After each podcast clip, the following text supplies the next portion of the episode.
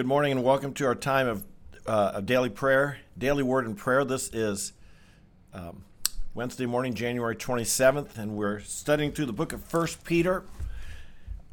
Grace and peace be yours in fullest measure this morning. Amen. I've got a new greeting for people. I'm trying to say that, and and um, it may sound a little strange to greet people that way, but I think that's a great biblical opening. So, grace and peace to you this morning in fullest measure.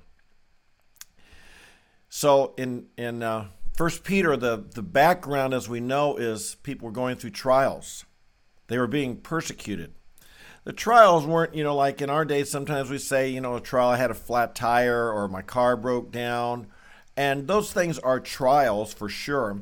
But the trials and the difficulty and the testing they had was not just, you know, the normal difficulties of life but the difficulties that came upon them specifically for being Christian. And those are the type, uh, every trial can refine us, develop character within us, but most of us haven't really had a lot of trials specifically because of our Christian faith. Rejection, being canceled, being gossiped about, slandered, maybe even being physically attacked because of what you believe about Christ and what you say about Christ and how you live for Christ.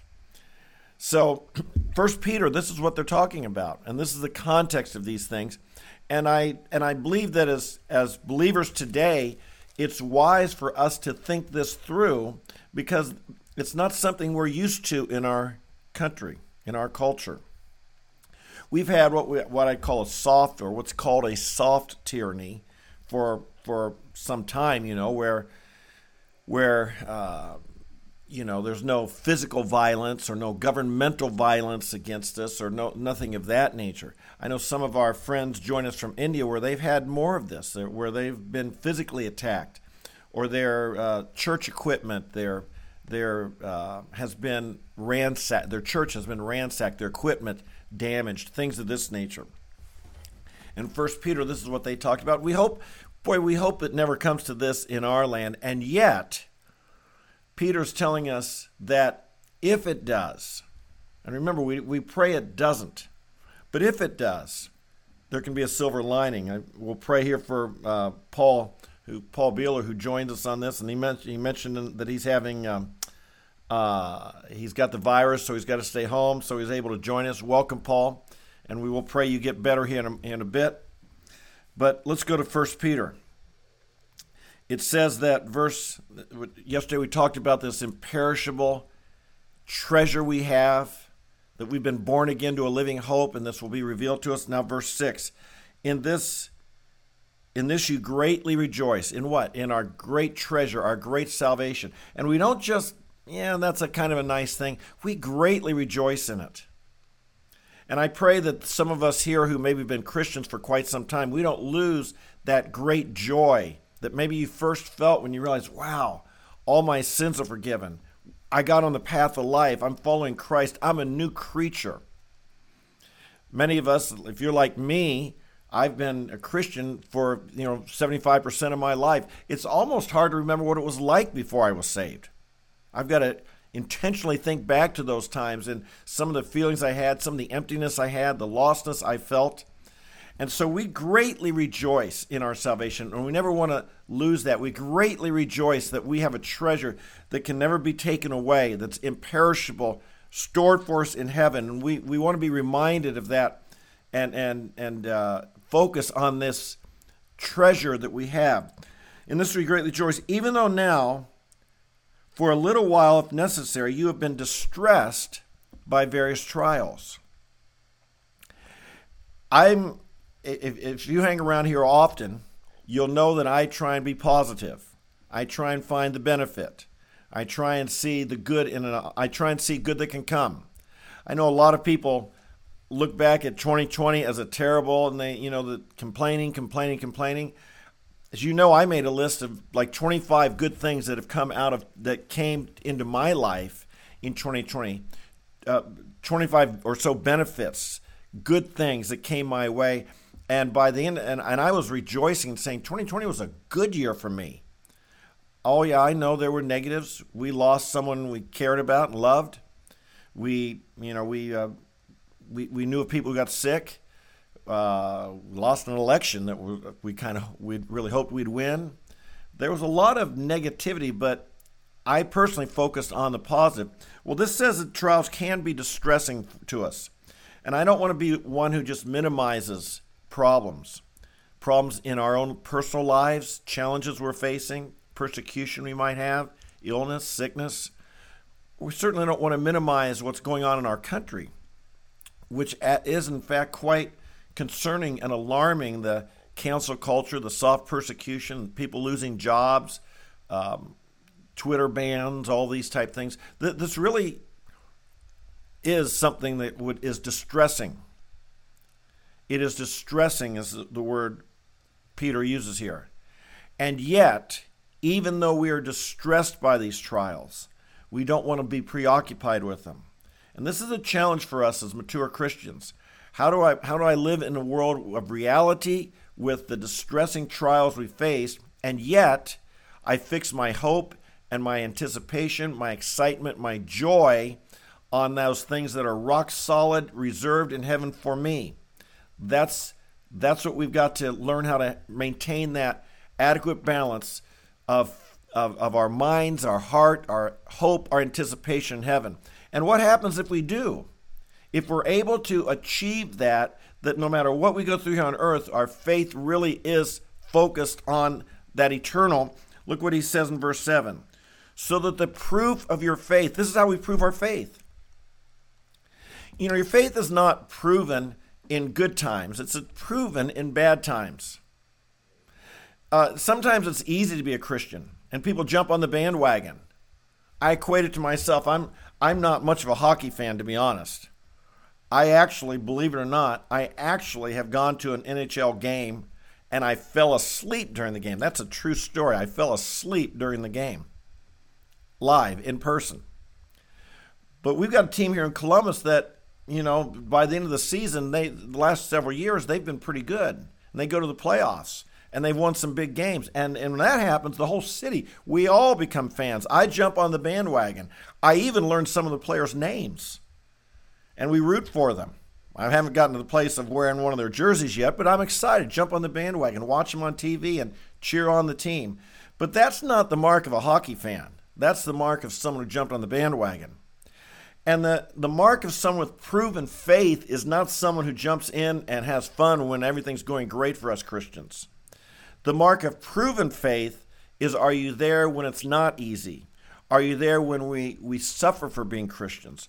Are you there when it's difficult to follow Christ? Do you then uh, are you are you then rejoicing in the eternal? Have you set your heart on the things above? And are you faithful to Christ when earthwise it's not that attractive. And our hope is in heaven. And that's what he calls so that the proof of your faith, and this is when our faith is proven when it's difficult, the proof of your faith being more precious than gold, which is perishable, may be found to result in praise and glory and honor at the revelation of Jesus Christ. Now, I'm going to tell you something. As I've been meditating and studying First Peter, I have prior to this week, I'd always thought the praise, glory, and honor was talking about what Jesus would get.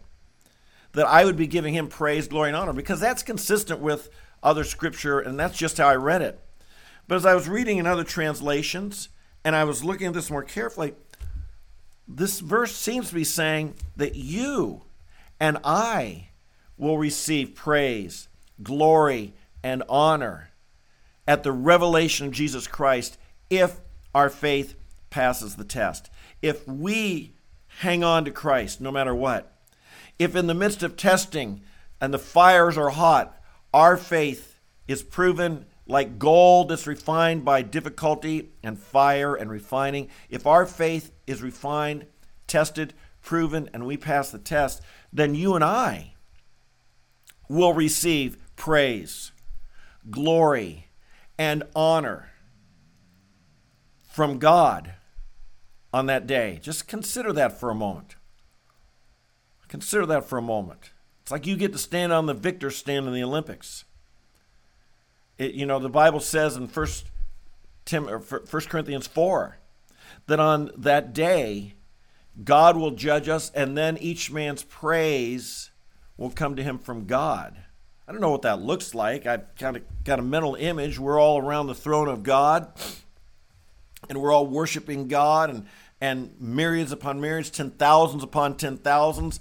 Are, are, this must be a thunderous praise, worship, rising up, worshiping God. And then God says, wait a minute, wait a minute, stop for a moment. Stop for a moment. And all of heaven gets quiet.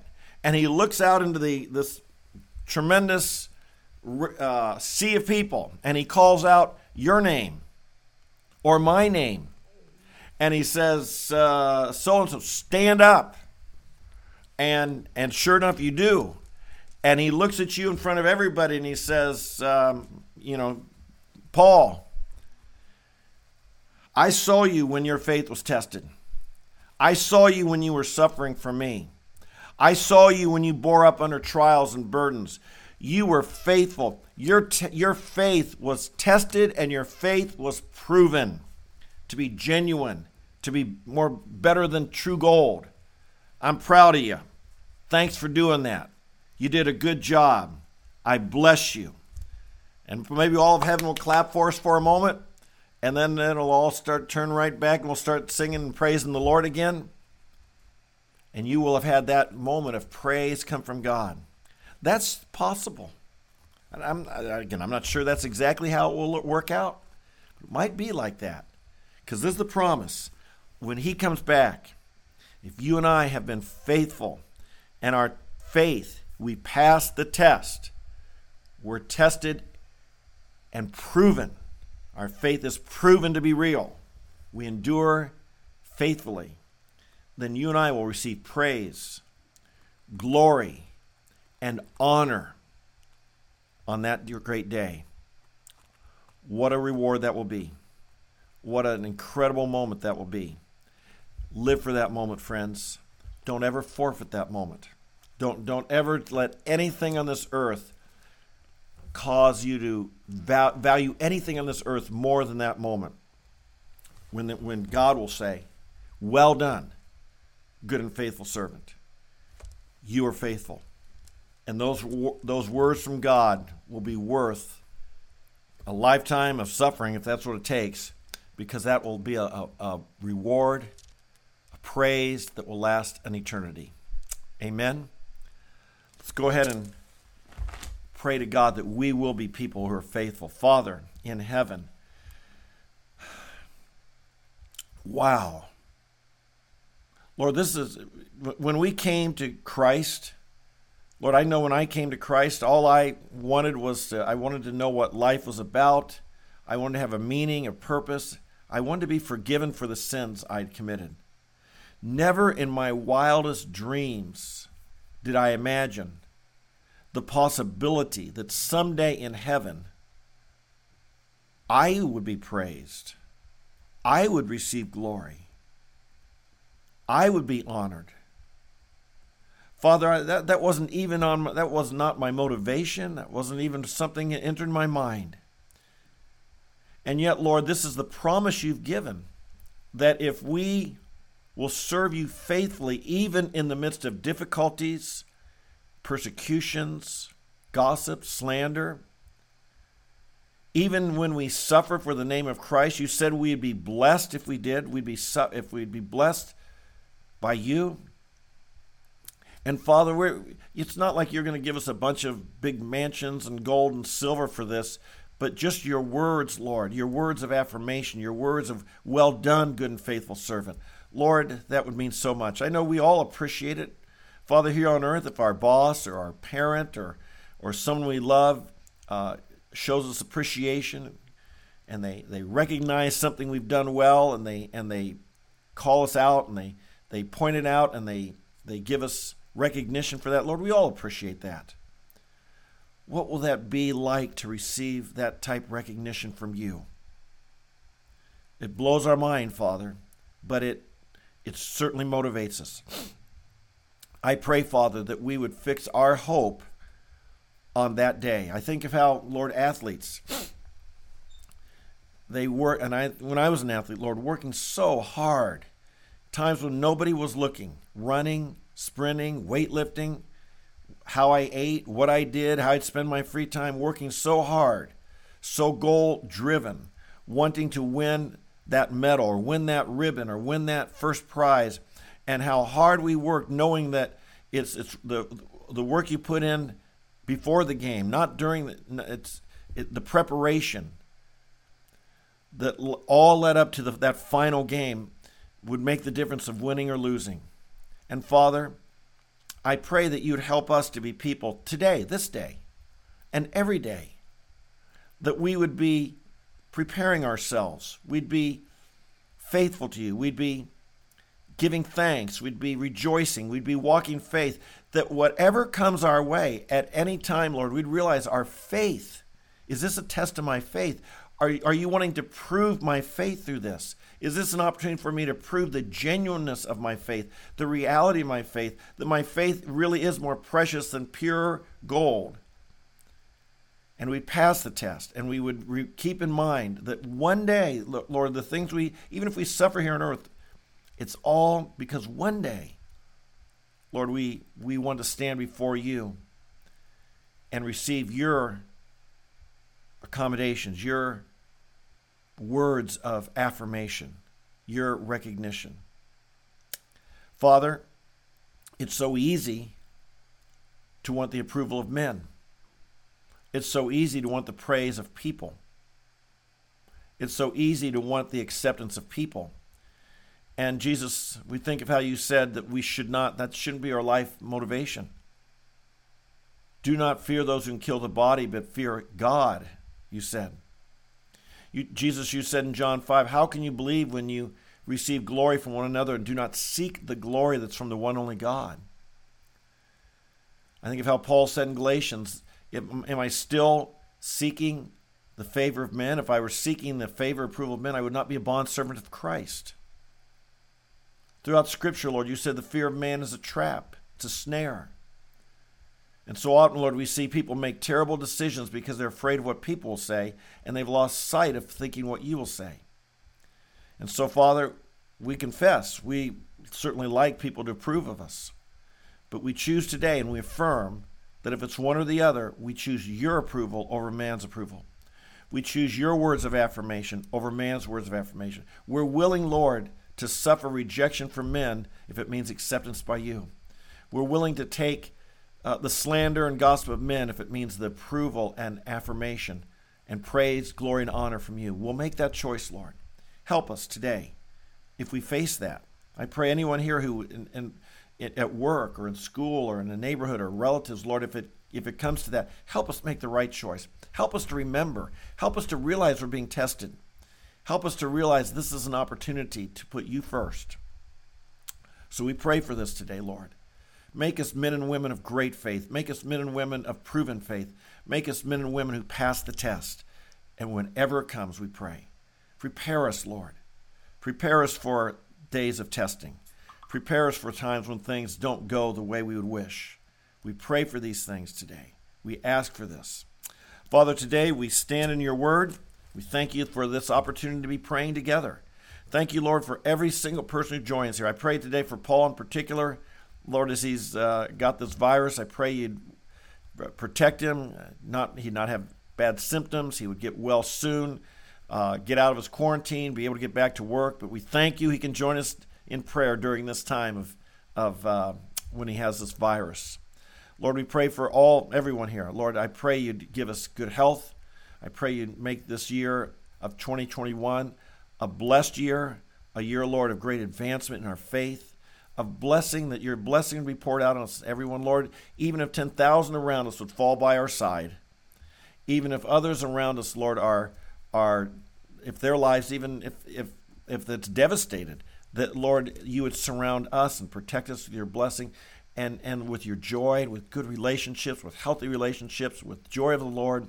We pray we would shine brightly. Lord, the darker it gets, we can shine all the brighter. And I pray, Lord, that, that, no matter how dark it is out there, we would we would not get in darkness. We would shine brighter.